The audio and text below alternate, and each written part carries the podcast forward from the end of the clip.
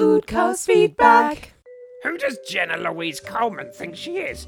I've just heard the news that she's taking over as the Doctor's new companion, and having seen a number of pictures of her on Google, not to mention a YouTube clip of her appearance on TV's Loose Women, I can confidently say this. I don't like her. She's going to be awful.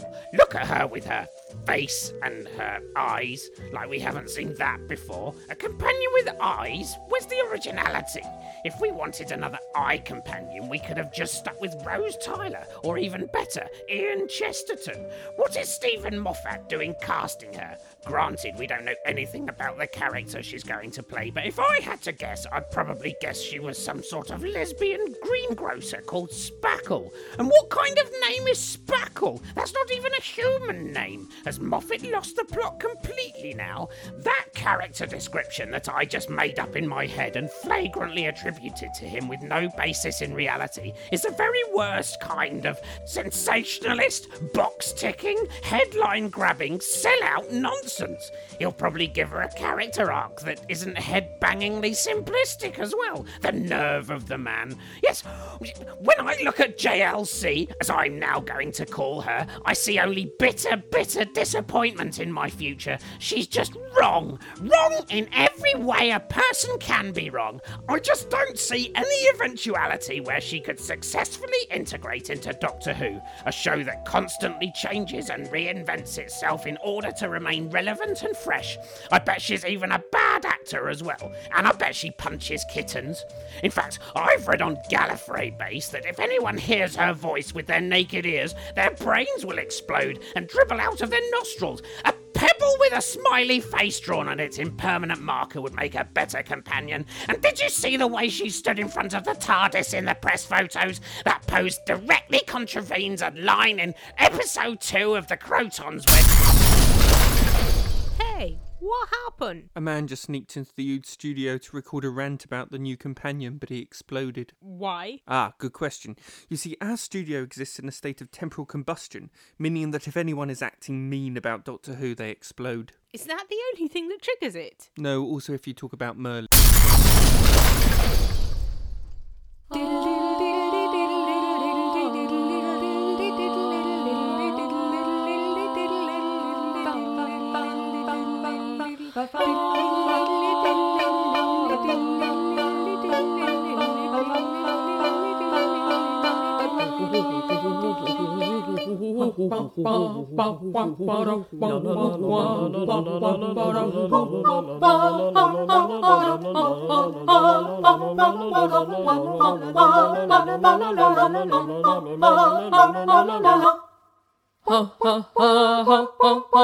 Hello and welcome to episode 11 of the current series of the Oodcast. Welcome back, everyone. Um, we have a full complement of Oods today. Sitting opposite me, my beautiful wife, Hi, hello. and sitting both to my left, like two two chaps Like- who have microphones. Bill and Ben. In fact, exactly like two chaps who have microphones. We have Mr. Andrew Candish Hello, dudes. and Mr. Chris Alpha. Hello, everyone. And this week, as befitting a podcast about a show about time travel, we're going to look to the future in the shape of Jenna Louise Coleman and her announcement as companion, and also to the past, where I bring a very quick report about the Doctor Who convention that I attended but a few weeks ago. And also, we're going to have an actual chat. That would be nice. So a treat, a treat for all of you. Also, I should like to say hello to any new listeners we have. Having given out 500 CDs at the uh, Doctor Who convention, I hope that we have at least one new listener because of that. And if anyone is listening now because of the CDs I gave out, give us a email on theoodcast at me.com with the subject all of your toil was not in vain Actually, if anybody thinks they have a friend, no, if you have a friend, not if you think you have a friend, but if you've got a friend who you think might like it, you could always let us know and then we could post them one. Yeah, we could individually post everyone who may like a CD one. Yep. I've have- got a lot of second class stamps. I bought them before they went up in price. Ah, she, she's always This is always thinking. itself. Yes. One step ahead of the masses. Chris, of Chris, people. Chris, did you leave any CDs like in production offices or on the set or like drop them into Steven Moffat's pocket or anything like that? I gave one to Steven Moffat's assistant, Whoa. and I gave one to Nicholas Briggs because I thought, as he was the kind of you know the big poobah of Big Finish, as in Doctor Who audio, that we might be of interest to him. And he said we could interview him. Good skills. So I've got, to, I've got to email him. Hi there, Mr. Briggs. Uh, it's such an honour to meet you. Uh, could you sign this Dalek teapot for me? Of course, I will sign your puny Earth artifact. I'll sign it real good. Wow, is that your actual voice? I thought you used a ring modulator or something. No, this is how I really speak. Why? Does it sound weird? No, not at all. You sound lovely. Would you like to hear my Dalek voice? Aren't I already? No, this is my real voice. Of course. Sorry. It's fine. Well, Well, what? do you like my Dalek voice? Have you done it already? Affirmative. When? When my voice changed completely to resemble an implacable alien threat, and I said, it's fine. Oh, right. Say exterminate. No, I'm not your dancing monkey. Oh, go on. Silence, human! Just once. Eh? That's the spirit. Eh? It'll make my day. Elementary, my dear Watson. That was Sherlock Holmes. Pretty good, eh? I played Sherlock Holmes in some audio adventures. Here's my Winston Churchill. I may be drunk, but in the morning I shall be sober, and you will still be ugly. Ha ha ha! That was amazing. It was like Ian McNeice was in the room. Who am I now? Oh, Betty! Barney Rubble. Frank Spencer, you are rubbish at this. You will be exterminated. Hooray! I knew you'd do it eventually. Ow! Totally worth it though. Boom, boom, boo. Do you know when you say poo bar? I think of Boohbah, the lovely BBC kids thingy, which is so much fun. Oh, it's not BBC. is it not? Oh, No, balls. For, for my extensive. It's really Knowledge. good though. And I also Is think of Pom? Bears, the delicious crisps. I said big poo bar, which is not right, is it? Should be grand poo bar. Talking of crisps, I did a great crisp related joke ah. yesterday. Are you still talking about that? It's, It's are instances of your jokes so slim on the ground that you. I'm still very proud of that okay, one. Gun, why not share it with Oh, everyone? Okay. Well, you see, when Laura was talking about crisps and in her wonderful non sequitur kind of way, she said, when quavers um, get out of their packet and start running around, right? Um, and I said, oh, when they run around, if two quavers bump into each other, do they get a bit crotchety? Uh, he, will, he will be dining out on that for months. It may sound quiet right here, right now, but all across the world, people are bursting out into spontaneous laughter And with la- your crisp-based Last, jokery. and last night, the first time we heard it, and lesser in the second occasion we heard it, we were consumed with gales of hilarity. Paroxysms. The I third told it to time an- we laughed, to- the fourth time we chuckled, the fifth time we gave a wry smile. But I got a gale of laughter from an ex music teacher that I told it to in the pub. So, Chris, you went to the convention. I What did. was it like? Well, um, it was amazing. It was really, really great. Uh, such a lovely atmosphere, I think, when lots of people who love something so much get in one place. And I guess everyone had to have really loved Doctor Who to have paid the price to get in. So, can you tell us uh, which was your favourite panel and why? Oh, it was definitely the one with Steven Moffat on it. He is awesome, and the the three kind of cast members they, they they do seem different from when you see them on screen. They're like these sort of they're all fairly lithe and good looking, and you think, oh, you're not quite human, any of the three of you. And they all sort of lounged on this sofa and, and, and giggled to each other. But it was good. They were very charming. Uh, and Matt Smith, as always, was brilliant at asking or answering questions from younger fans. He's just so good with with kids and things. It's What do you brilliant. mean they didn't seem quite human? Well, they're just so slightly over good looking, and they're all kind of they're all you know quite well built, and they're all wearing skinny They're stuff. high on life. Karen Gillan's legs go up so far. I mean, I'm not, you know, going. They're just. It's weird. Do they almost. end underneath her shoulders? She she came on from the wings, and with one stride, she was centre stage. Wow. Were you there when they leapt onto stage? Uh, no, no, I wasn't. I was there where a Judoon came in, and uh, I was there where a Silurian tried to make out with Karen Gillan. Ugh. With that really long tongue. That would lead to paralysis. Awful. Lizard on pond action. I'm sorry, I said that. Oh, listen to So what what was the best question Steven Moffat was asked? he Was was, it by a basically younger- just asked questions about season seven. So it was like, what's going to happen in season seven? He was said, "Oh, that's that's a really good question. I'm not going to answer it." And then later on, someone tried a different tact. They said, um, "If you could bring back any classic monster, which one would you bring back?" And he went, "I've spotted your ruse. Hmm. I'm not going to answer that."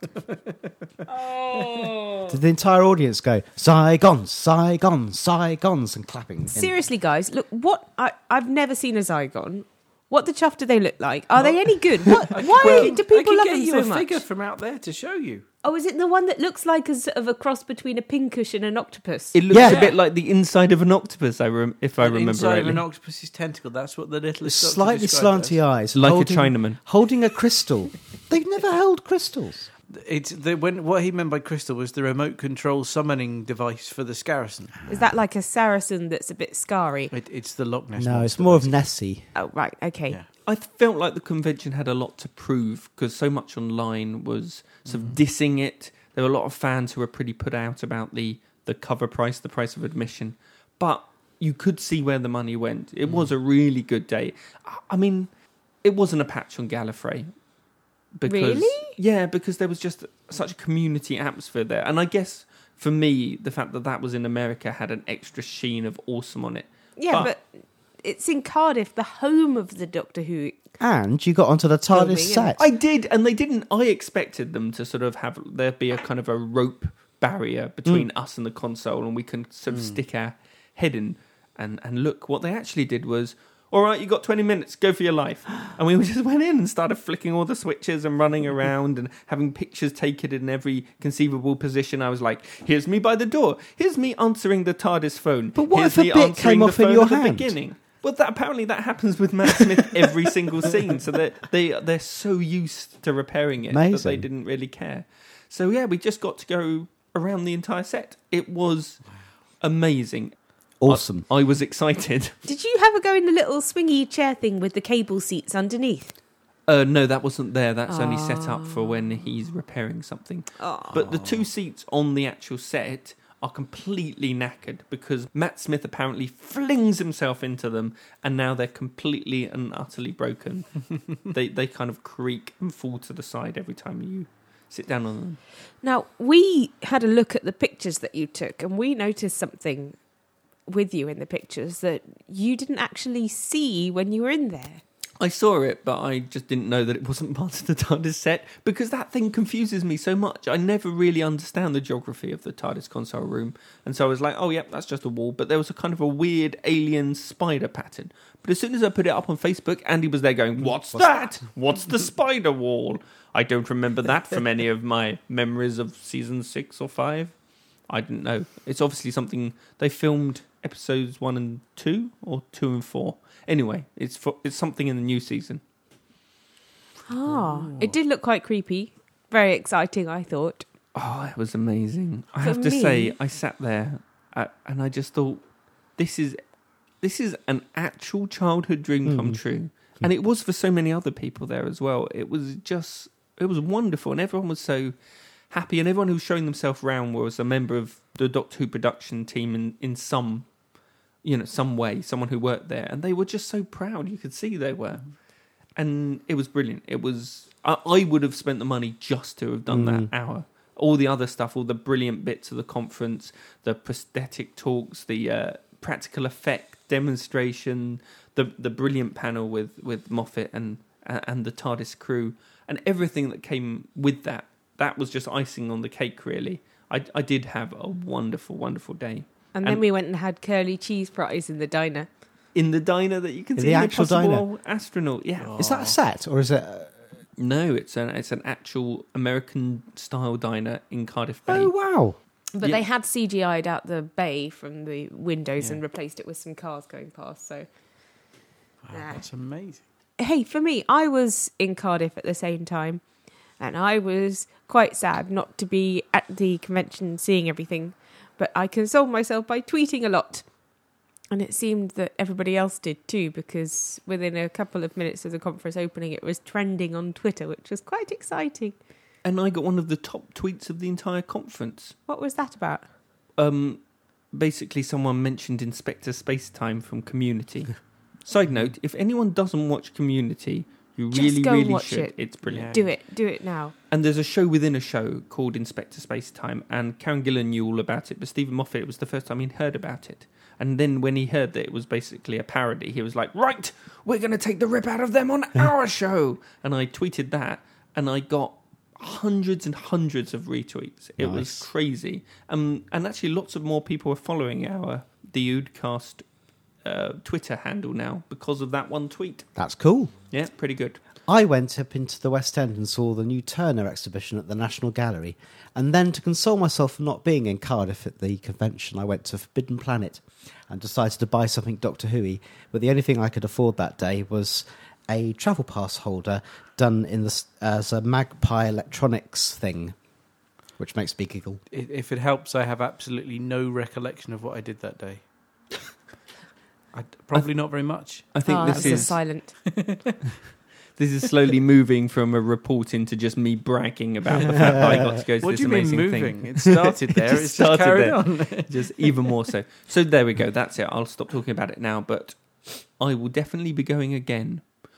Oh, actually, you know, some other podcasts managed to get free press tickets just by being a Doctor Who podcast. Well, why didn't we? And also, they got to interview Matt Smith just in a little room on their own, just by dint of being a Doctor Who podcast. We didn't figure it out. So next year we might be able to all go. Hooray! Yay. How That'd be awesome nice. would that be? We have got plans to go to conventions, haven't we? We do, yeah. We we may may be appearing at the eleventh hour convention in Birmingham in June. Uh, so that would be amazing. That hasn't been confirmed, but we hope that that's the case. Do, And- doing the Oodcast live, Yes, doing the Oodcast Yay. live. and, And also a panel on Doctor Who podcasts and blogs. So then, it's been a big time for Doctor Who fans recently with the convention, and also, uh, ooh, there's a new trailer and our new companion. Ooh, how exciting, isn't it? Because I love news like that, new beginnings in Doctor Who. What do we think? And true to form, the Who fans have leapt on the internet and said with one voice, mm, "I don't like the look of her."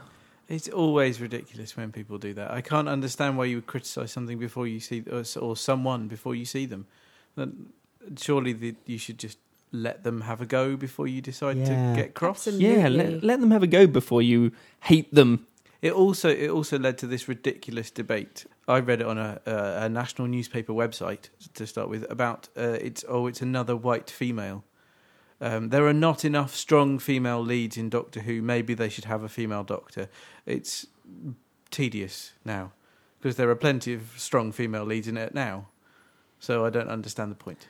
But anyway, I think she looks quite good. Her past acting appears to be Yep. you know promising. So I followed those links on DoctorWhoNews.net uh, to see the clips, and she was very good in both of them. I see no reason at all to um, imagine she'll be anything other than scintillating and brilliant. Well, if Steven Moffat said they have an amazing chemistry and they work really well together, I mean, what's the point in not trusting Steven Moffat? In Moff we trust, although he lies. She has a nice round face with dimples on it, and I quite like her hair. But also, I like the fact that she's Jenna Louise because it kind of reminds me of Sarah Jane. Oh, like yeah. every woman associated it must have a double first name. Doesn't work anywhere else, but never mind. I've decided that it works there. But of course, that's the name of the actress, not the character. We don't. That's the Doesn't other matter. thing. Doesn't matter. We don't know. We don't know what her name is. We don't know what her story is. We don't even know if she's human. The Rani! Oh dear. I mean, he has made some fairly Steven Moffat like comments about it being um, not the normal boy meets girl, even by the Doctor's standards. Mm. It'll be one of the most surprising secret things that happen in the Doctor's history. She'll be the anniversary ca- companion. Yeah. It's going to be something pretty exciting. And, and we also know a bit more about the season structure now, right? So we're going to get five this year before Christmas, and then eight next year. No, no uh, so five in the Christmas special, is it? Something like that. Yeah, five in the Christmas special, and then eight next year, and that won't be the only ones we get in 2013. Sorry, I just wanted to pick up on something that Alf said earlier about the debate um, online as to whether or not there were enough strong female roles and uh, reigniting the debate over whether there should be a female doctor. And I've been having a look at a couple of debates about this. I think the strongest argument that I've seen yet for the doctor remaining male is otherwise who's going to be a good, witty, erudite, soulful hero for boys to look up to. Um, and I think that is the most persuasive argument that I've heard in favour of keeping the Doctor male. But Girls have Buffy. The one counter argument I saw at the time that I really agreed with was if only we could create a series with a strong female lead that has young companions and fights aliens. Oh wait, Sarah Jane Adventures. I have to wait and see what Wizards versus Aliens bring. It's Mm. not called I that saw anymore. a very It's called interesting. Aliens versus yeah, Wizards. they now. changed Yeah. it because a lawyer stepped in. I wonder what the reason is. Oh. anyway, having just re-seen the Doctor's wife, I was all excited all over again at the idea of a lady doctor. It just makes me happy. I'd have been lost without the Doctor as a role model when I was young. There wasn't anything else around that I could relate to as a slightly geeky young man. I he he was the role model that I needed at a time in my life where I needed one.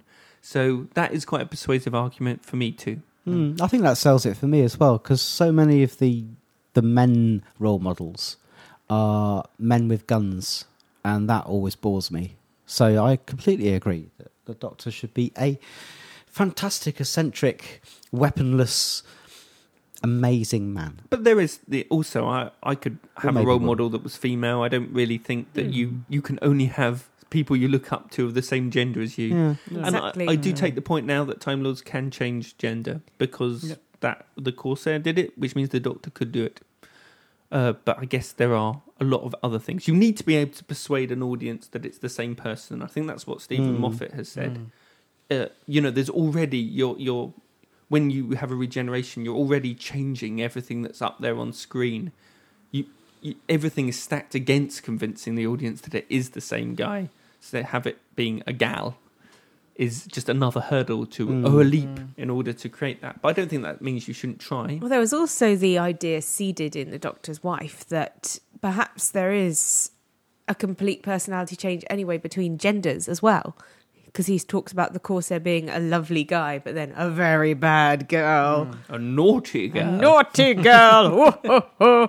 You know, when you study gender studies, right, at school or college or something, Uh-huh. and um, quite often the discussion turns to the the perception that men can get away with a lot of stuff that women can't get away with. So the the, the thing with the Corsair is that a really great bloke might be like really gung ho and I don't know, um, gets the girl at the end and all this sort of stuff. But the woman Corsair, if she does that, she'd be considered a bit sort of like, ooh, blimey, a bit bad.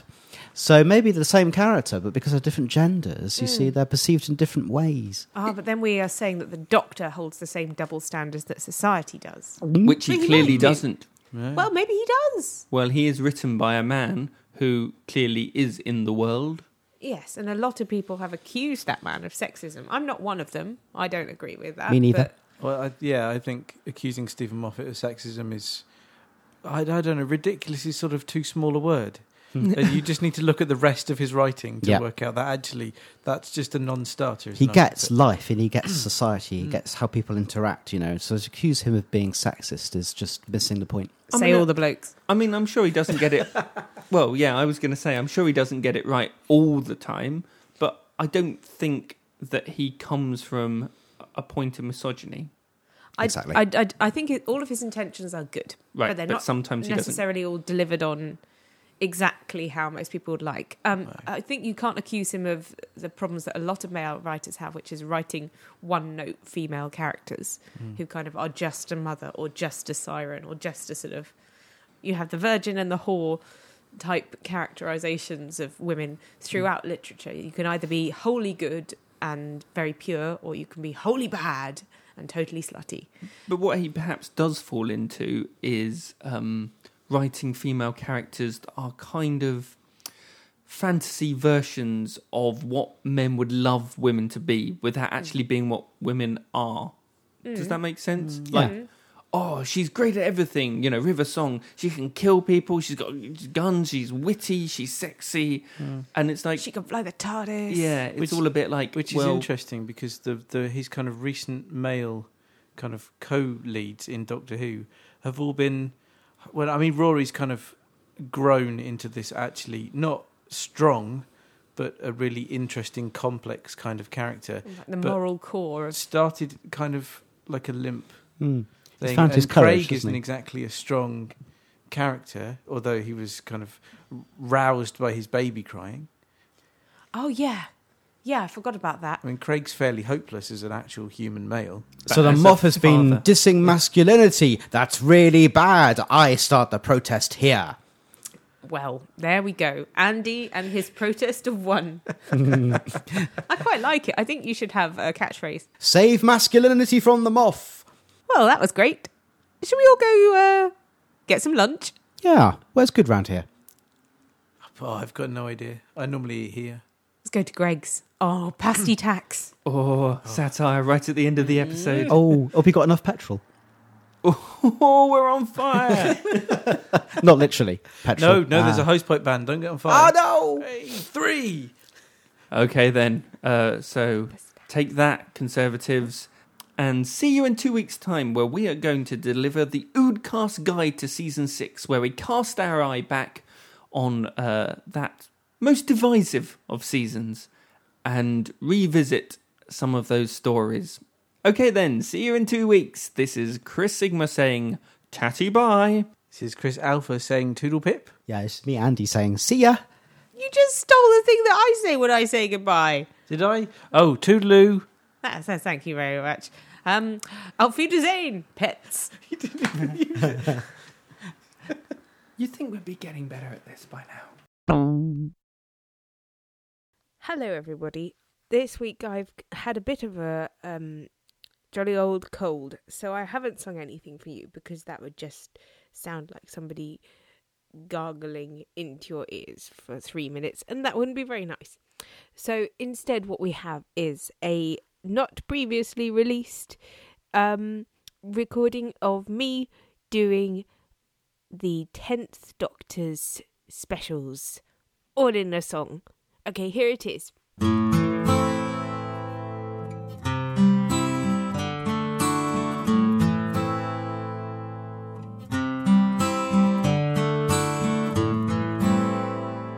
I lost a world today, a planet made of sand, a cage by Faraday, chalice from her hand. The bus tears a wormhole and units do their thing. The prophecy awaits. My song is ending. What have I My closest friends, everyone I've known goes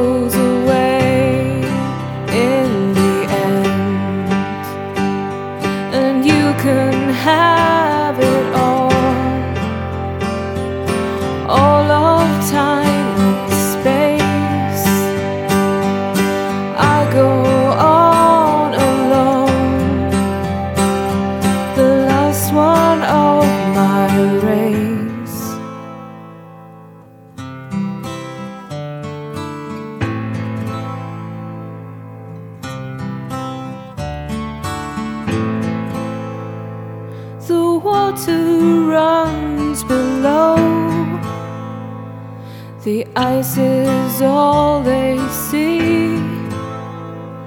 My intervention foiled by her humanity to bend the rules of time. The song rings out so clear, a knocking at the door.